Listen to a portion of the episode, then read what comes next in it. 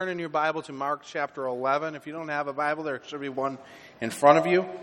If you don't have one at home, uh, there are some Bibles on the back table. Feel free to grab one on your way out. I'd love for you to have that.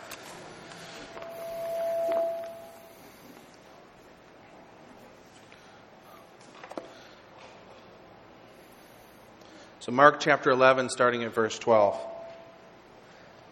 On the following day, when they came from Bethany, he was hungry.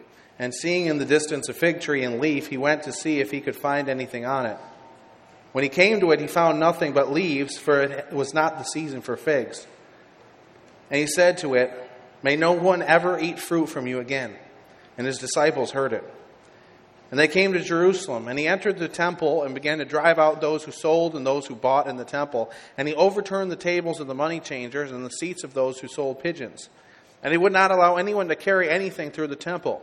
And he was teaching them and saying to them, Is it not written, My house shall be called a house of prayer for all the nations? But you have made it a den of robbers.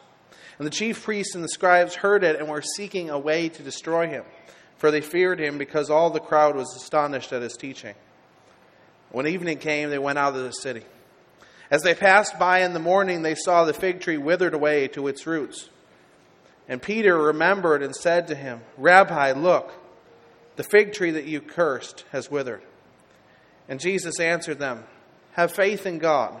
Truly I say to you, whoever says to this mountain, Be taken up and thrown into the sea, and does not doubt in his heart, but believes that what he says will come to pass, it will be done for him. Therefore I tell you, whatever you ask in prayer, believe that you have received it, and it will be yours. And whenever you pray, stand praying, forgive if you have anything against anyone so that your Father also, who is in heaven, may forgive you your trespasses. Well, when I was a little kid, I was a pretty uh, goody two shoes type kid. Um, I didn't make a lot of noise. I was pretty quiet. Didn't get into a lot of trouble. I used my manners. Um, really good kid. But there was one event in my life that kind of changed people's perception of me as this good, quiet little kid.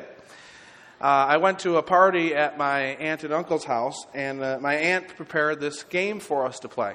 And I did something that I thought was pretty funny, but nobody else really thought it was very funny.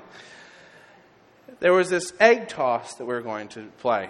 And uh, we had to stand a certain distance from a partner, and we were supposed to just throw the egg back and forth as gently as possible so the egg didn't break. And so I don't know who my partner was, but I'm standing there and maybe threw a few back and forth, and then I see my uncle a few spaces down on the other side, and I wind up and I throw it basically as hard as I can at my uncle. I thought that was really funny. Nobody else was laughing, though. I got into some trouble. And I think the thing that people were surprised about was because I was usually quiet and well behaved, and they were surprised that I would do something like that. And I think that's kind of how we might approach this passage. We look at what Jesus does in this passage, and many people who have read this have thought to themselves, is, is this really Jesus who's doing this? I mean, we know Jesus is someone who's kind, and sometimes we maybe think of him as being soft spoken and quiet and nice. And yet, in this story, he's very bold, very violent. In this cursing of the fig tree, it's the only time in Scripture that we have a record of where Jesus does a destructive miracle rather than a constructive miracle, where his miracle destroys something. Some people have looked at this and said, Jesus is just being capricious. He's just, you know, this fig tree doesn't have any fruit on it, so he's angry, just curses it, and he's just being vengeful. But I think that if we look at this passage closer, I think that we'll see that this isn't really about the fig tree at all. The story is a, it tells about the fig tree and what goes there, but it's not about the fig tree. The fig tree is a picture of what's about to happen. In this passage, we see uh, what's called a sandwich structure. And what we see, like a sandwich, it has bread on the top, bread on the bottom, and then uh, meat or something else in the middle. And in this story, we have the account of the fig tree on top the account of the cleansing of the temple in the middle, and then we go back to the account of the fig tree. When you have a sandwich, it's about what's in the middle, right? I mean, we talk about a sandwich, we don't talk about a rye bread sandwich or Italian bread sandwich. We talk about a turkey sandwich or a tuna fan sandwich. It's all about what's in the middle. And the same is true for this passage. It's all about what's in the middle, and the fig tree illustrates what's in the middle here. And so this fig tree is going to serve as a metaphor or a picture of what's going to happen to the temple. So let's walk through this story a little bit. So Jesus comes to the fig tree. He's looking for something to eat and he doesn't find anything. Now, it's interesting that he doesn't find anything and he's looking for something because it says in the text that it's not the season for figs. So then we think to ourselves, so if it's not the season for figs, why is Jesus looking for something to eat on this fig tree? And further, if it's not the season for figs, why does he curse the fig tree when it doesn't have any figs on it? Well, I think we need to understand something about fig trees to understand what's happening here. Fig trees were very common in Jesus' day. And after the last harvest in, eight, in August, somewhere between August to mid October, uh, before wintertime, the fig tree would put, off, put out uh, buds. And these buds would remain on the tree until springtime throughout the winter. And then in the springtime, what would happen would these buds would swell up and they would become these little green knob type things called pygium. And then after the pygium formed on the tree, then the leaves would shoot out, and then the pygium would eventually ripen and become a fig. And what's interesting is that natives would often eat these pygium, even though they weren't fully ripe fruit, and Probably if we tasted them, they wouldn't be very good. But natives would often eat these pygium.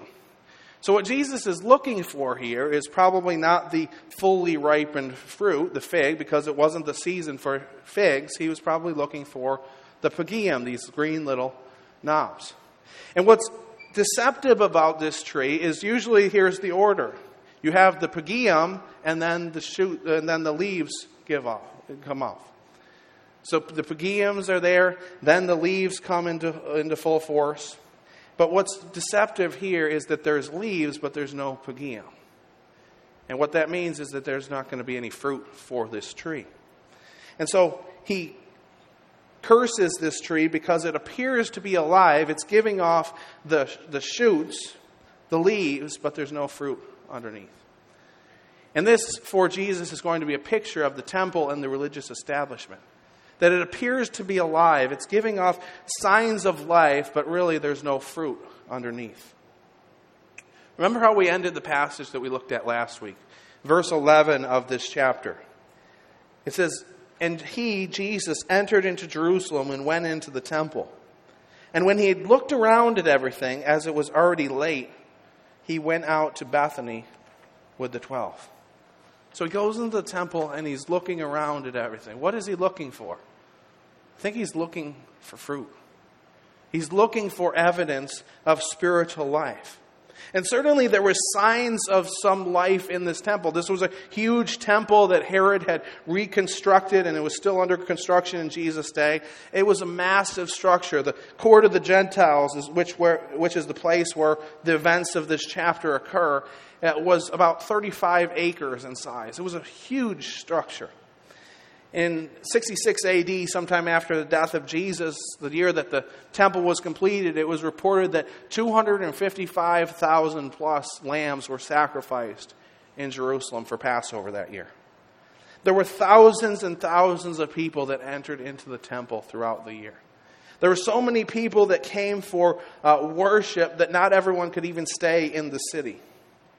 And so, anyone who would enter into the temple would find signs of life. There was uh, bustling commerce. There were people buying, people selling. This was the place to be. And all of these things were for the purpose of worship.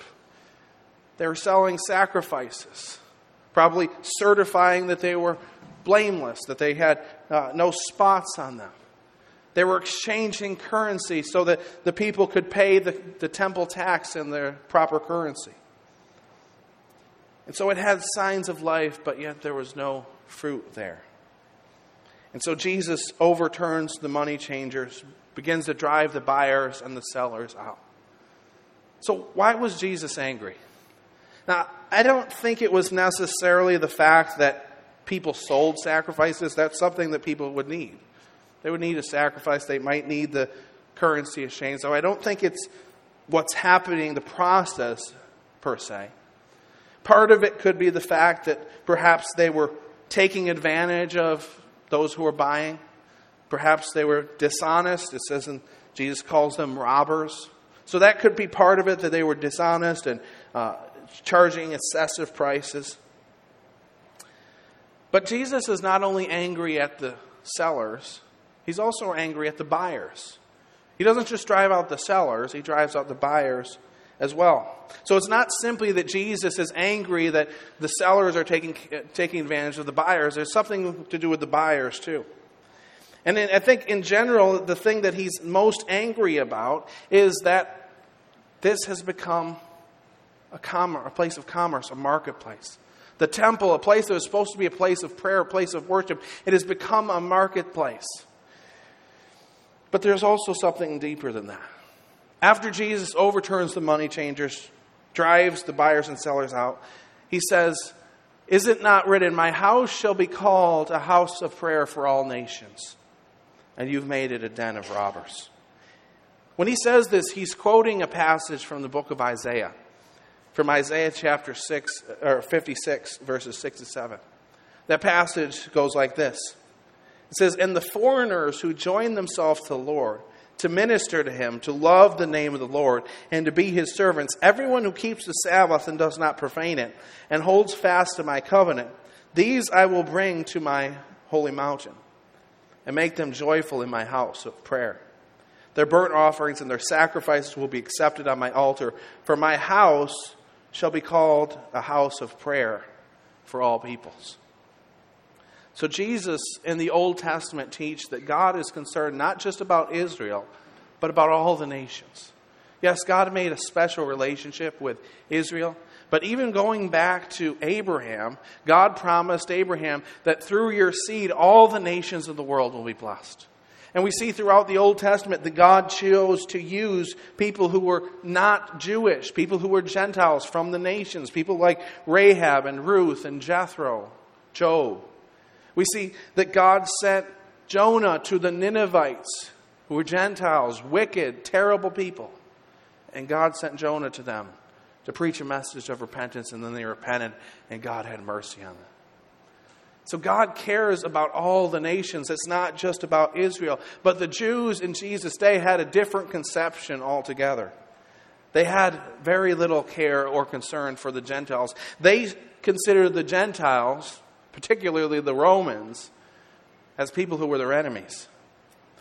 Now remember this all this stuff that's happening here, all this commerce is happening in the court of the Gentiles. And this was the place, the only place where the Gentiles could enter. They couldn't go any deeper into the temple. In fact, there was a sign that was written in Greek, Latin, and Aramaic so nobody missed it that said, No foreigner may enter within the railing and enclosure that surround the temple. Any appreh- anyone apprehended shall have himself to blame for his consequent death. So imagine a devout Gentile. And in the New Testament, we see a number of devout Gentiles like the centurion, the Canaanite woman. Imagine they want to go to the temple to pray, to offer a sacrifice. And they enter into the temple, and all they see is buying and selling. All they see is people taking advantage of one another. It's hardly a place for worship, hardly a place where they could meet with God. And so, I would doubt that many Gentiles ever even entered into the doors of that temple. And probably the Jews wanted to keep it that way.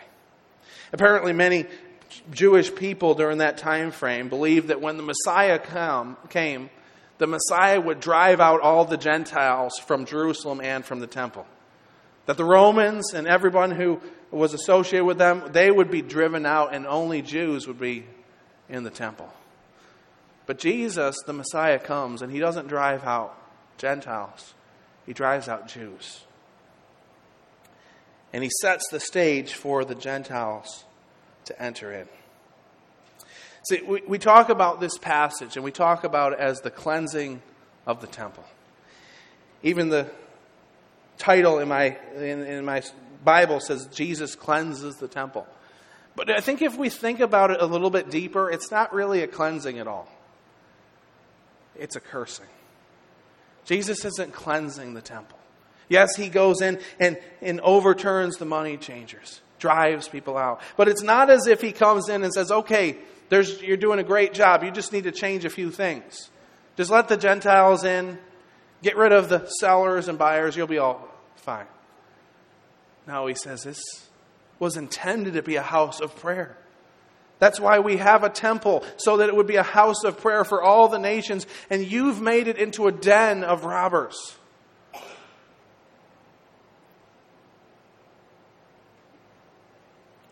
It's a temple that's not simply to be fixed, it's to be replaced.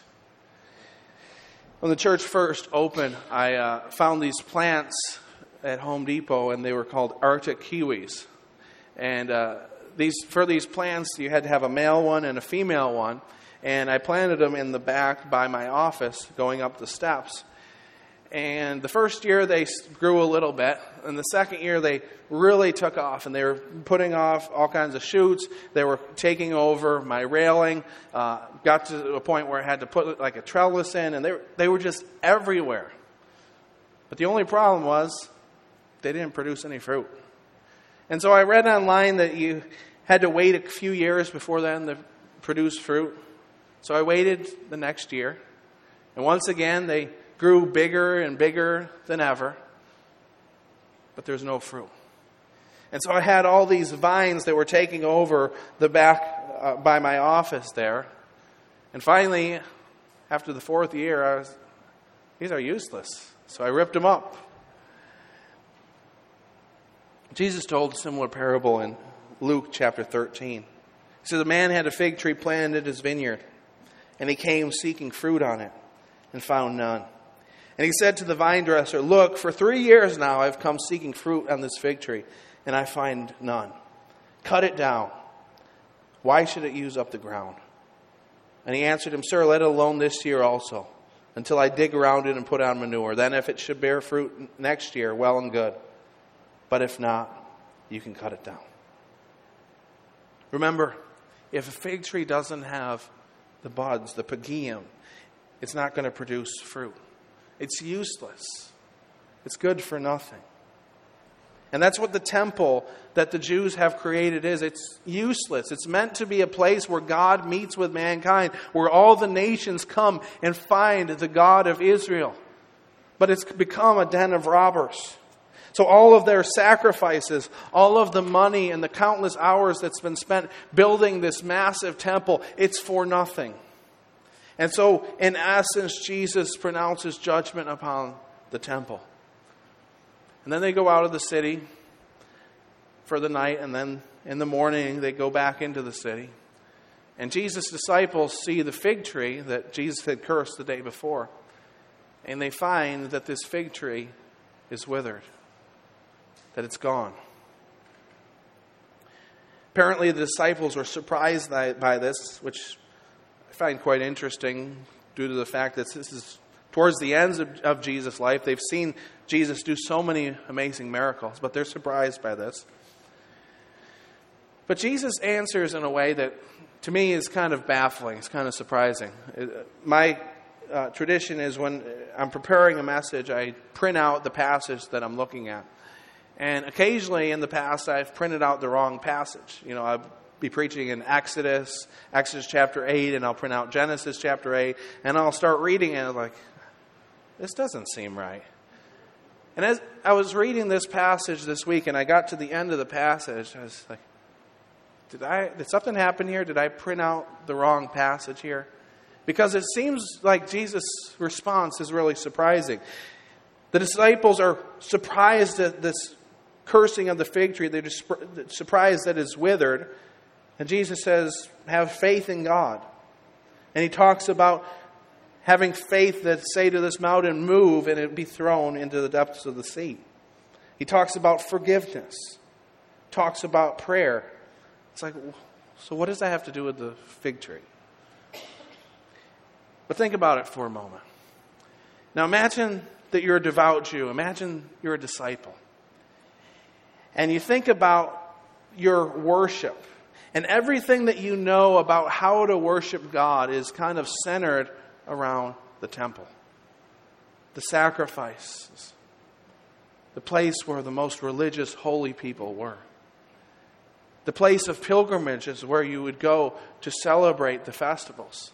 The temple was the center of your worship. The current temple, Herod's temple, was kind of the hallmark of the Jewish religion. It was their masterpiece, so to speak. And yet Jesus is going to come and he overturns the money changers. He's going to overturn their understanding of what it means to relate to God.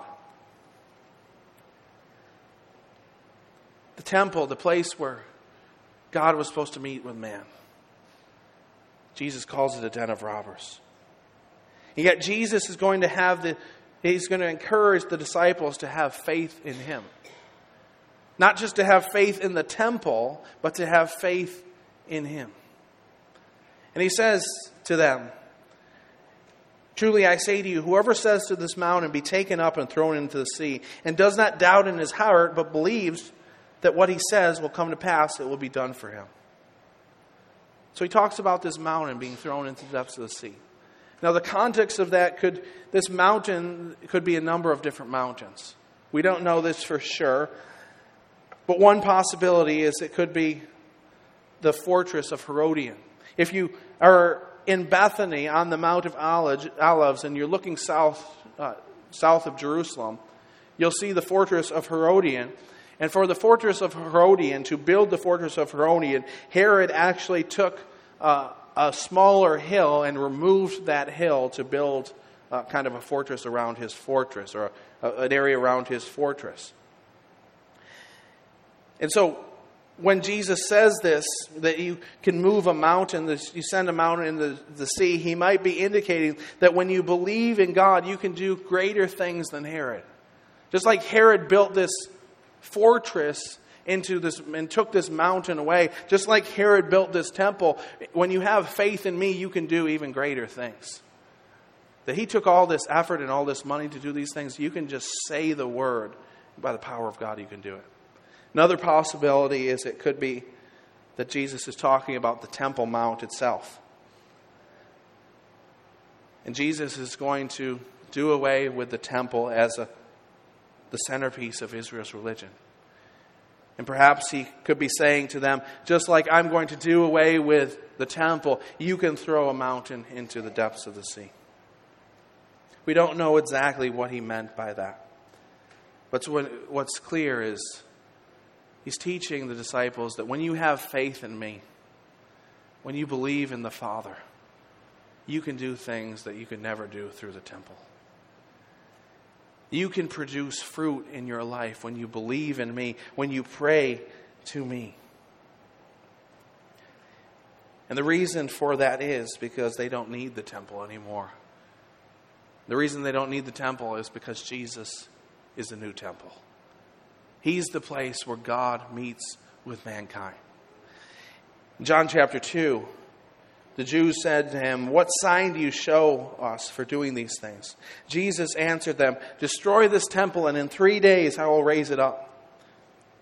The Jews then said, It has taken 46 years to build this temple, and will you raise it up in three days? But he was speaking about the temple of his body. See, in Jesus' person, humanity meets divinity. In Jesus' blood, forgiveness is offered once and for all, so you don't need to enter into the temple to offer sacrifices every year. When Jesus died on the cross, the veil that, that was torn in the temple indicating that no longer did mankind need to be separated from God. No longer did mankind need to meet with God in the temple. Now they could meet with Him in the person of Jesus Christ. And through faith in Him, nothing would be impossible for those who followed him. See, here's the point Jesus had to overturn the money changers, he had to drive out, drive out the buyers and the sellers to show people that the old temple was broken and they needed a new temple. And here's what that means for us today. Sometimes Jesus overturns the tables of our lives to show us that He's all that we need. Sometimes Jesus overturns the tables of our lives to show us that He's all that we need. No matter who you are, no matter what your story is, no matter what you've brought here today, there's one thing that you need today more than anything else, and His name is Jesus. No matter what you're going through, He will be with you. He is the one who never changes, who's the same yesterday, today, and forever. Psalm 46 says, God is our refuge and, a strength, and our strength, a very present help in trouble. Therefore, we will not fear, though the earth gives way, though the mountains be moved into the heart of the sea, though its waters roar and foam, though the mountains tremble at its swelling. There's a lot of change that was happening in Jesus' day. For his disciples, for devout Jews who wanted to honor God, their understanding of what it meant to relate to God was completely being transformed. And yet Jesus says, just believe in me. Just trust in me. Don't doubt. And you can do things you could never do on your own. Sometimes Jesus will take drastic measures in our life. He'll overturn the tables. Sometimes it might be even violent as He rips parts of our lives away that are keeping us from Him. That as He overturns the tables to show us what we need and to show us that the only one that we need is Him. Sometimes Jesus overturns the tables of our lives to show us that He's all we need. Let's pray. Lord, we thank you for your love for us. We thank you that we can find life and hope in you. We thank you that we no longer have to enter into a temple. There's no longer a sign that says stay out. There's no longer a curtain that separates us from you, but through your blood and through your love for us, we can have a relationship with you.